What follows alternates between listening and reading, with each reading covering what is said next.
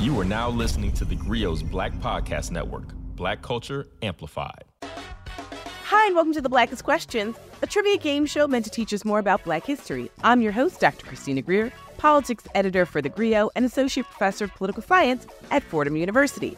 In this podcast, we ask our guests five of the blackest questions so we can learn a little bit more about them and have some fun while we're doing it. We're also going to learn a lot about Black history, past and present. So here's how it works we've got five rounds of questions about us, Black history, the entire diaspora, current events, you name it. And with each round, the questions get a little tougher, and the guest has 10 seconds to answer. If they answer correctly, they'll receive one symbolic black fist and hear this. And if they get it wrong, they'll hear this. But we still love them anyway. And after the five trivia questions, there will be a black bonus round just for fun, and I like to call it Black Lightning. Our guest for this episode is Democratic Congresswoman Ayanna Pressley. She's been serving in the Massachusetts 7th Congressional District since 2019. She's a history maker who was the first Black woman to be elected to Congress from the state of Massachusetts and the first Black woman elected to the Boston City Council, where she served for more than eight years. Representative Pressley is a member of the Squad, a group of progressive Congress members who have been called the future of the younger political generation. And in 2020, she revealed her alopecia diagnosis calling it her superpower. So, this brilliant Congresswoman is here with us today. Congresswoman Pressley, I am so honored to have you here playing the blackest questions. Are you ready to play with us today? Not no. I'm just going to be calling on all the angels for their grace and mercy. In this moment, I'm not trying to be embarrassed. Okay, let's go. Okay, let's do it. I know you got this. Okay, question number one. This HBCU grad is an attorney by trade and made history when she was the first Black woman to receive a major party's nomination for governor. Who is she? Stacey Abrams. That is correct. Stacey Abrams graduated from Spelman College, magna cum laude, and was very involved. I come to you as a young person, as a young woman, as a young black woman, to ask you to use us. Use the young people of the United States of America she led protests against the Rodney King verdict when she was still a teenager, and at just 29 years old, she became the deputy city attorney for Atlanta, running a team of more than 20 attorneys. In 2006, Abrams was named the House Minority Leader of the Georgia State House, making her the first black woman to hold that position. And despite losing two governor's races, she's a champion for voting rights and is credited with helping several Democratic candidates win their positions. So, Congresswoman Pressley, it is the year of our Lord 2023, and we're still having so many firsts for Black people in electoral politics, especially Black women. What do you think needs to happen to ensure we have more representation in our leadership on the local, state, and even national levels? Well, you know, first we have to run, um, but but secondly, um, and there are a lot of real barriers to our even running. I think people make it just about our ability once you're declared, can you raise the money? And it doesn't matter what sort of bona fides Black women uh, have, how many degrees, what our service, um, what our record of service, um, we still have the hardest time fundraising. But even before you can get there, um, there are so many real life barriers. I remember when I ran for the Boston City Council the first time, I, I'm an only child. My mother's cancer was in remission. I was unmarried. Um, and I was I had a job working for a United States senator at the time, and I had to really ask myself if I could afford to run because I didn't have a spouse to carry me on their health insurance.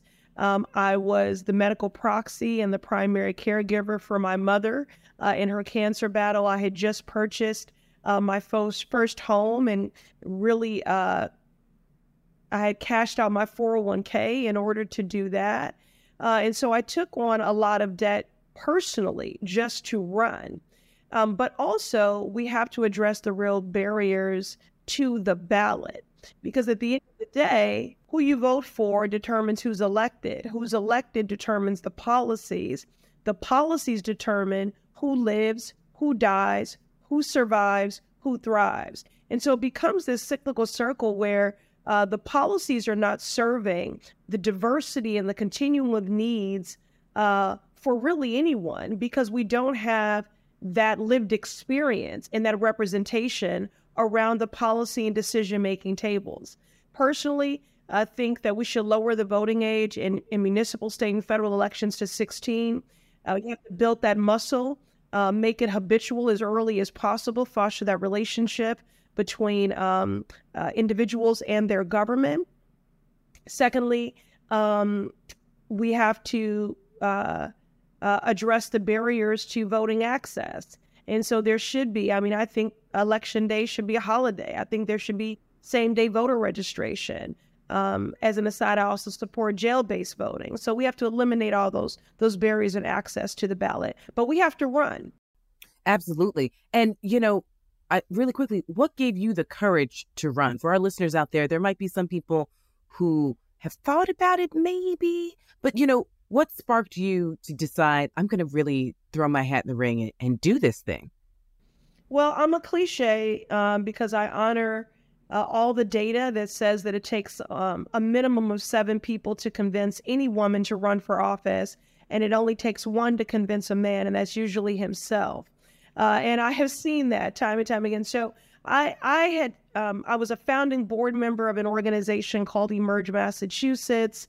Um, I had uh, served in a number of nonprofit spaces doing the work of diversifying the political pipeline but I was very content being an aide. I was an aide for 16 years, uh, 11 to Senator John Kerry, uh, four to former Congressman Joseph P. Kennedy II, who used to be the congressman for the seat I currently hold, that I started in his office as an intern, unpaid, working three paid jobs, uh, having recently transplanted from Chicago to Boston. Um, so I loved being the person behind the person. And I think a lot of people underestimate the power of being the person behind the person, the impact, the reward, uh, the benefit. You know, it is the aide who is pulling the elbow of the member. It is the aide who's uh, whispering in their ear, who's meeting with those stakeholders and constituencies, who is often on the front lines of what are the, the issues top of mind for people or what's a bill that should be championed. So I loved being the person behind the person. Um, but I, again, uh, very uh, true to form, I was recruited to run. Um, there was a, a, gentleman by the name of Avi Green who worked for an organization at the time called Mass Vote. And he just approached me and he said, This is going to be the year the first black woman is elected to the Boston City Council. And I said, That's great. Who is it? And he said, it, it It's you. And I said, Most certainly not. Um, so there was a lot of um, cajoling, a lot of meditation, a lot of prayer. And ultimately, I said yes because I saw it as a continuation of the work I've been doing for a lifetime. But moreover, I was running a champion gender specific and responsive programming and policies. I felt that the narrative culturally had been so dominated by our black and brown boys as being at and proven risk. And girls had been, particularly black and brown girls, completely overlooked uh, mm-hmm. in the mm-hmm. narrative.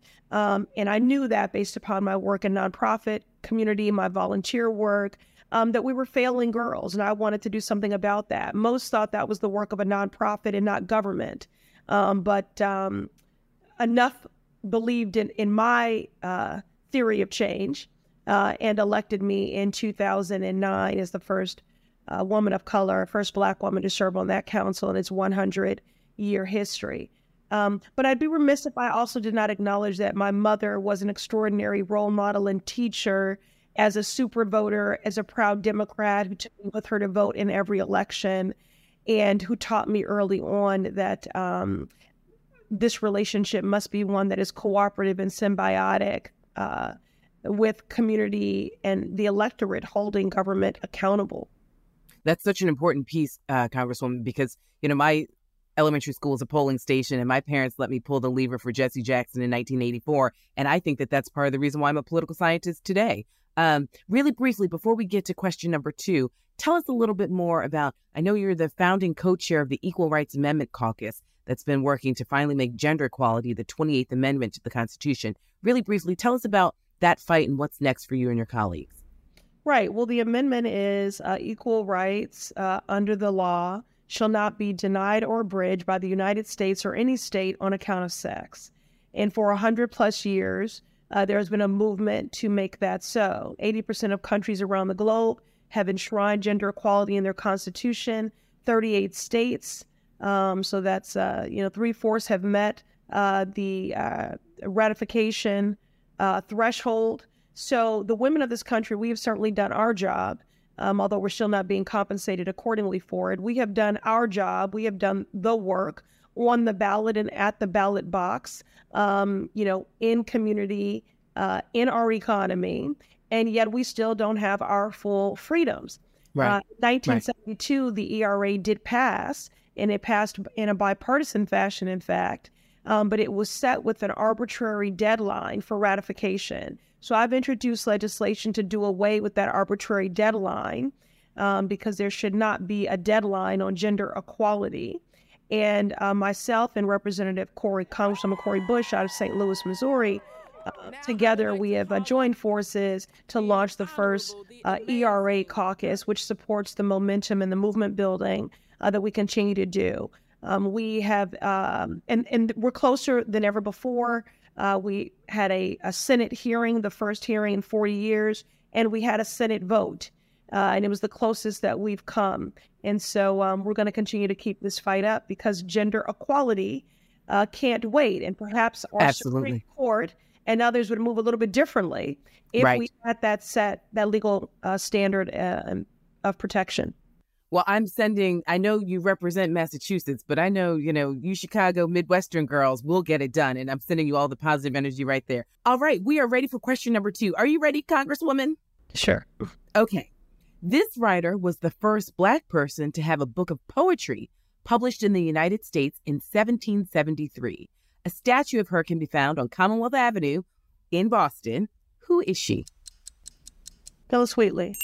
That is correct. Phillis Wheatley was around seven years old when she was kidnapped from West Africa and brought to Boston. Phillis Wheatley was not her real name, and she was given that name by the family that enslaved her. But the family believed in educating her, which was very foreign at the time, and they quickly realized she was a talented writer. They eventually took her to London to have her book of poems published. The book, entitled Poems on Various Subjects, Religious and Moral, was sold around the world, but Phillis Wheatley never saw any riches from her work she was eventually freed, but lived in poverty and died at the age of 31. So, are you familiar with Phillis Wheatley's work?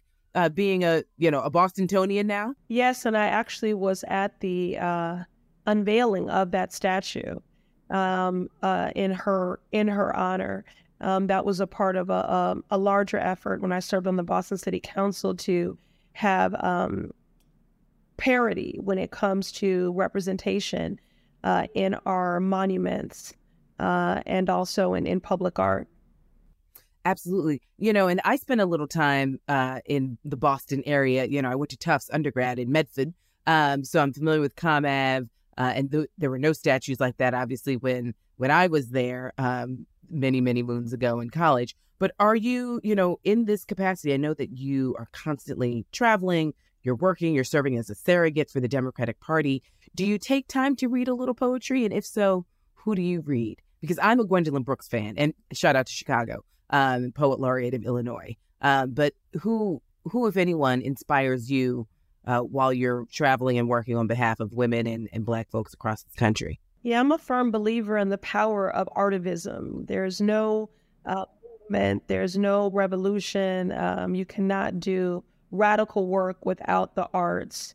Um, my um, my father uh, previously was a professor of journalism, uh, and uh, he and my mother, one of the things that forged their love bond uh, was their love of creative writing uh, and of poetry. And so, uh, even when my father, for a period of his life, was incarcerated, he never stopped informing my Black consciousness and sending me the poetry of Sonia Sanchez and Nikki Giovanni uh, just as an example. And so I'm very old school in that way. So um, poetry is what I read the most. Mm-hmm. Um, and when I need uh, direction or anchoring um, or language, uh, probably Nikki Giovanni is who I read the most. Nikki Giovanni, Audre Lorde, uh, Maya Angelou. And in honor of the 50th anniversary of, of uh, hip hop, I do want to also throw Tupac in there um, because I do believe that uh, he he was a poet. Oh, absolutely, and I think so many of our hip hop artists are real poets. When you listen to how they put together language, you know, I I'd like to think that Langston Hughes would sit back and be very proud of some of the the ways in which these young rappers put together language. I just think it's a really unique way for us to think about literature and bridge this 20th and 21st century gap, especially for young Black people. Yes, I agree. Okay, well, let's go on to question number three. You're doing incredibly well, Congresswoman. Are you ready? The pressure's on. Okay. no pressure, no pressure. Question number three. Denzel Washington starred in a film telling the true story of Melvin B. Tolson, a professor at one of the country's first HBCUs in Wiley College, Texas. What is the name of this film? The Great Debaters. That is correct. Gentlemen and lady, debate is combat, but your weapons are words. So, The Great Debaters tells the story of a college debate team from Marshall, Texas. In 1935, they'd made history by participating in the first interracial collegiate debate in the South. In the film, the debate team defeats Harvard students to become national champions, but in reality, the team defeated students from the University of Southern California. However, the team was not allowed to officially call themselves champions because Black students could not be members of the debate society. That didn't change until after World War II. So, I've heard that you were once a competitive debater, and seeing how you talk to some of your colleagues, I am thoroughly convinced that you were a competitive and champion debater. So, tell us a little bit more about that and how you think it's prepared you for the work you do now in Washington. Well, I have to take that back to my mother. So, it was a program called Junior Statesman of America. Uh, and um, uh, my mother had applied uh, because she felt I had some natural leadership skills. And um, and so I sent in an application and I was rejected. And my mother uh, would not let up. She was someone who, may she rest in peace and power, did not want me to be denied uh, any any opportunity. And so she fought fiercely and assured them that one day she they were going to want to say I was an alum of the program. Um, that should tell you a lot about my mother. Uh, you know, and so um, in any event, ultimately I was accepted into the program and and really thrived in it and uh, you know went on to become a, a midwest uh, champion or a representative in that regard. Uh, how has it prepared me? I mean certainly in making an argument uh, and trying to make a persuasive argument. Um, but i think uh, one of the, the unique things about women uh, particularly in public office is that we draw from the confluence of our lived and professional experiences I also uh, I worked in banquets and wait staff for six years. Um, I, uh, in addition to being a competitive debater, I also uh, was a cheerleader, and I can assure you, I, I, draw on all all three of those experiences and many more that I'm not enumerating here that uh, inform how I approach my work. Um, and even some of the issues that I've that I've championed. One of the reasons I'm so passionate about fighting for workforces or communities that people often see as invisible is certainly shaped by my experience representing multiple marginalized identities as a Black woman, um, but is also my experience working in the service industry. Uh, mm-hmm. Uh, a, a, quick story on that. Uh, I remember working this Black Bankers Convention, and I had just dropped the bet, placed the bread basket on the table, and as I stepped away, um, one of the the uh, table guests said, "It's a shame, you know." people died so that she would aspire uh, to be more. And I heard that, and because I'm, I'm my mother's child, I went back and I, you know, I beg your pardon. Um, you know, people died so that I would have a choice, and and I'm here um, because I choose to be. And by the way, I work for Congressman uh, Joseph P. Kennedy II.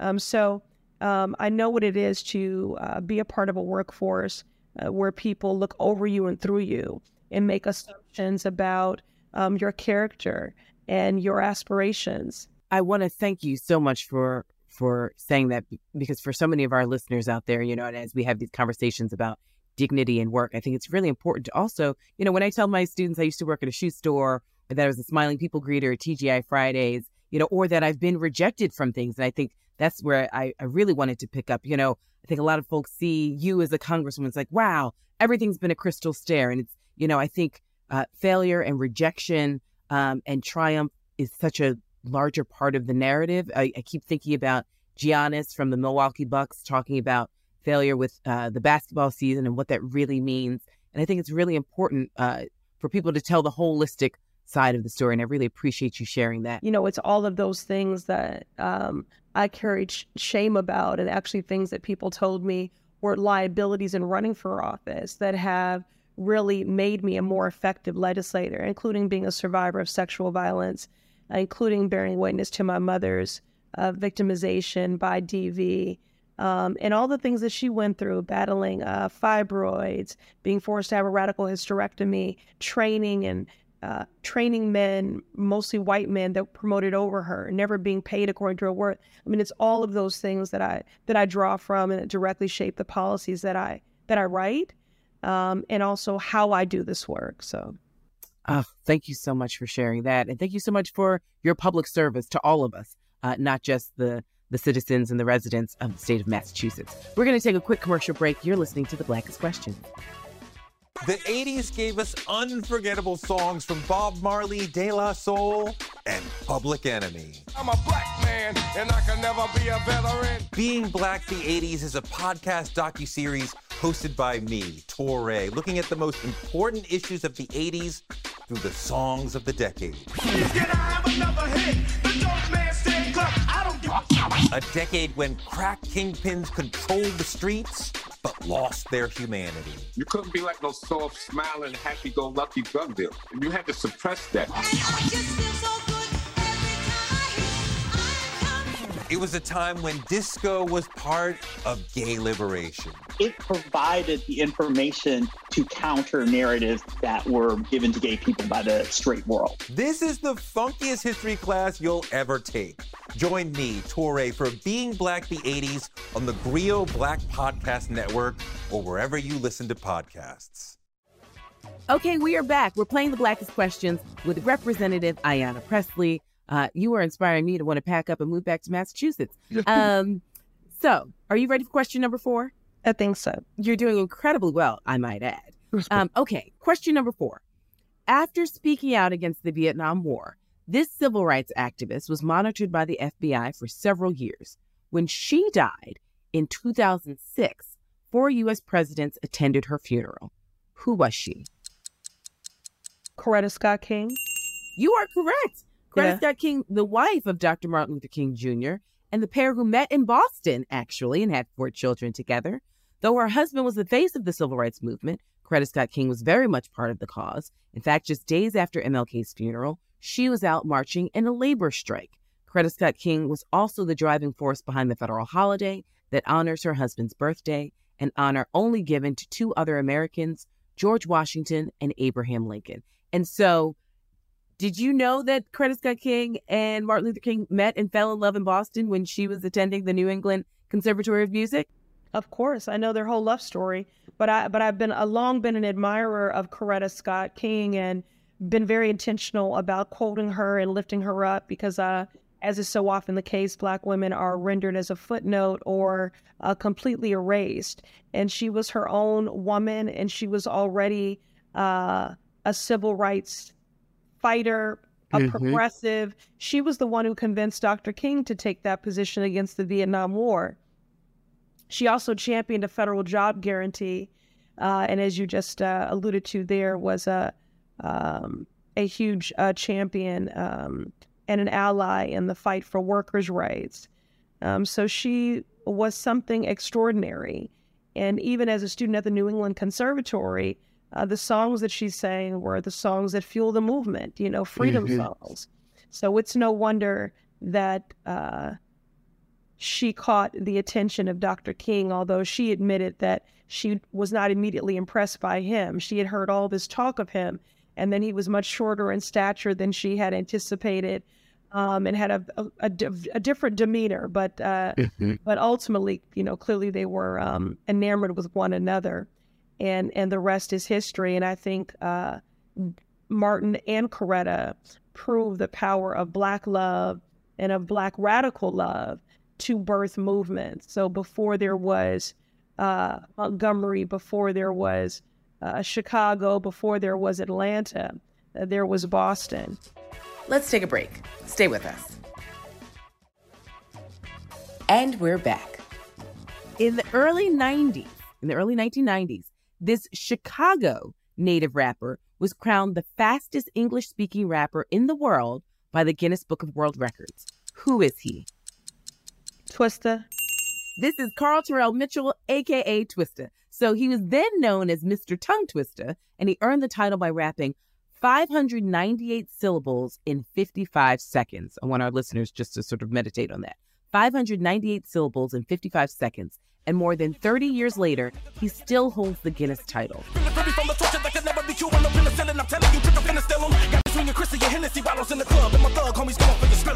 Twista grew up in K Town, an area of West Chicago, and began rapping at the age of 12. He's best known for his number one hit, Slow Jams, featuring Jamie Foxx and Kanye West.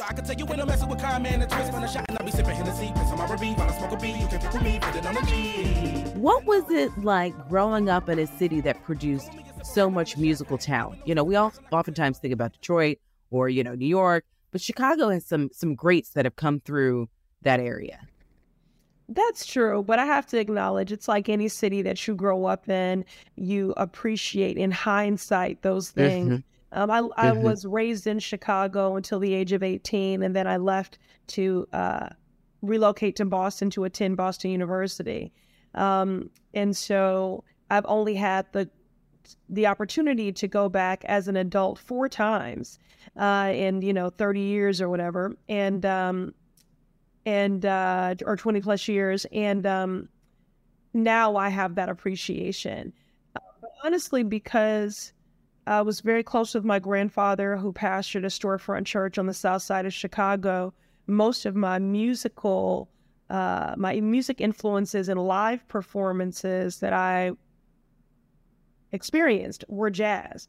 Jazz blues there is a thriving um, blues scene and history in Chicago. So blues and jazz was most of what I experienced and listened to uh, when I was there. I was also there at the heyday of the Bulls. Uh, which coincided with another job I didn't mention, which is I worked at Foot Locker.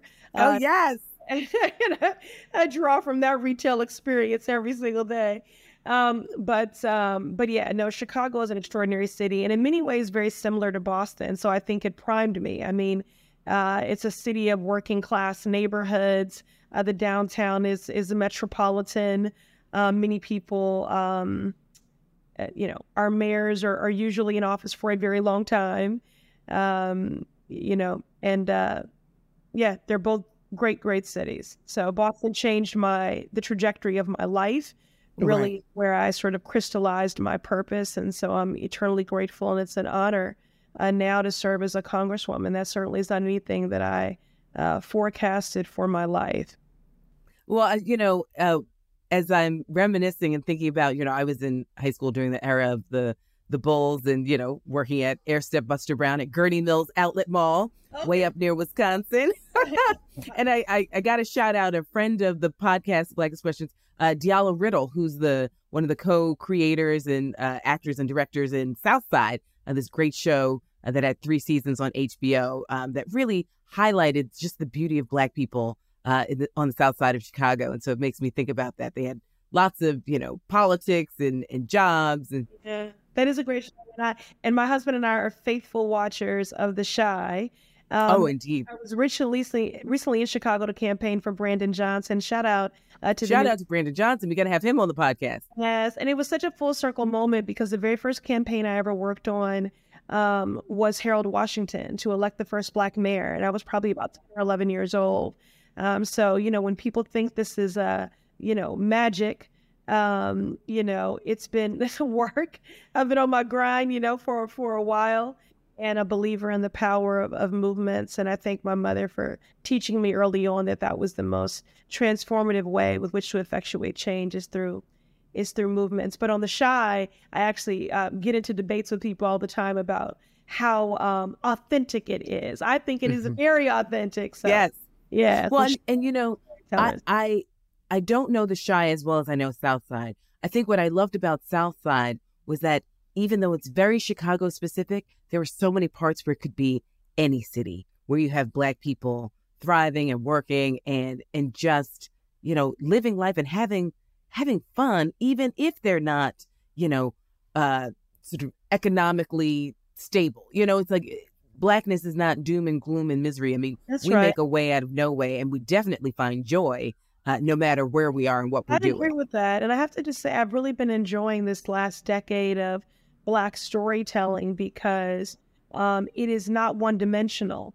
And so I, I you know, I, I love seeing that diverse representation of our lived experience and and how we're showing up from creatives and skateboarders to yes engineers and architects to faith leaders. I mean, that's the the true story of our of our lives. And so it's been um, wonderful to see uh, more accurate telling of the diversity of who we are.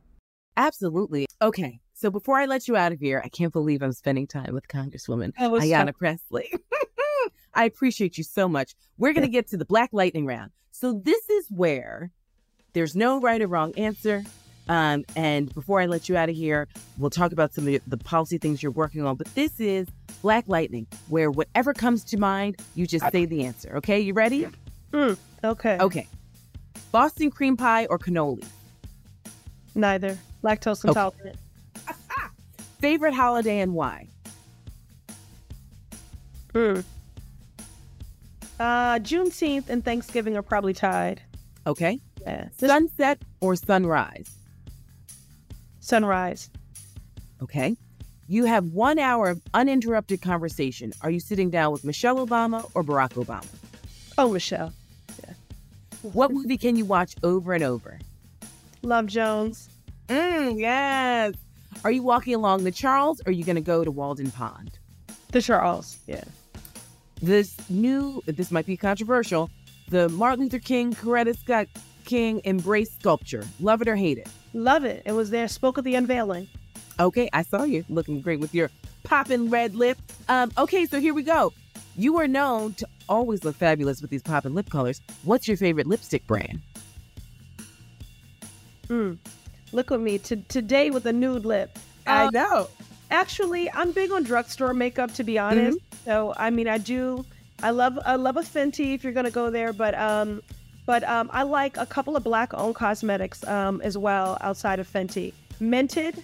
Um, okay. Mented is incredible. Lip bar.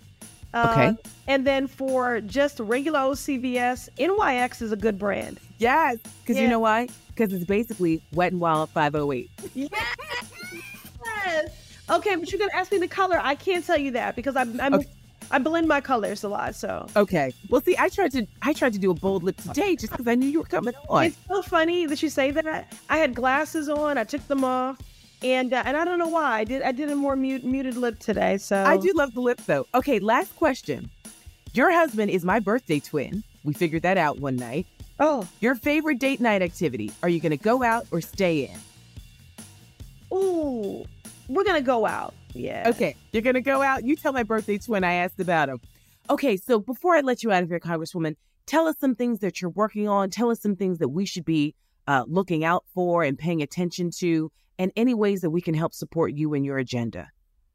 Hmm. Yeah, well, you know, I'm still in the fight to end qualified immunity, and I've just reintroduced my legislation with Senator Markey uh, to do away with this unjust doctrine um, that de- denies accountability for families who've been robbed of their loved ones um, as a result of um, brutality and murder at the hands of law enforcement.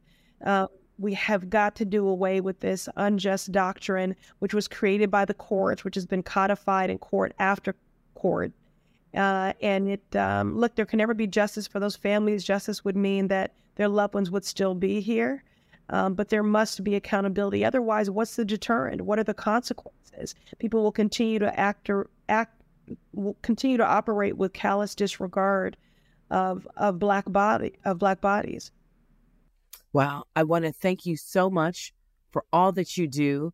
For our listeners out there, thank you all for listening to the Blackest Questions. I've been speaking to Congresswoman Ayanna Pressley, brilliant black woman, my shoe store worker twin.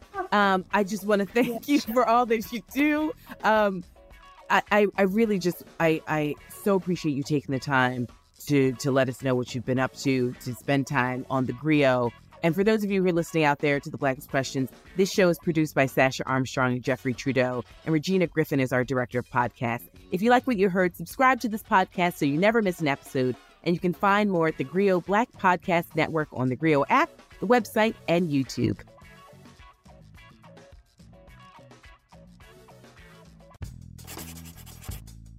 I'm Touré. Join us for crazy true stories about stars who I really hung out with, like Snoop, Jay Z, Prince, Kanye, and the time I got kidnapped by Suge Knight.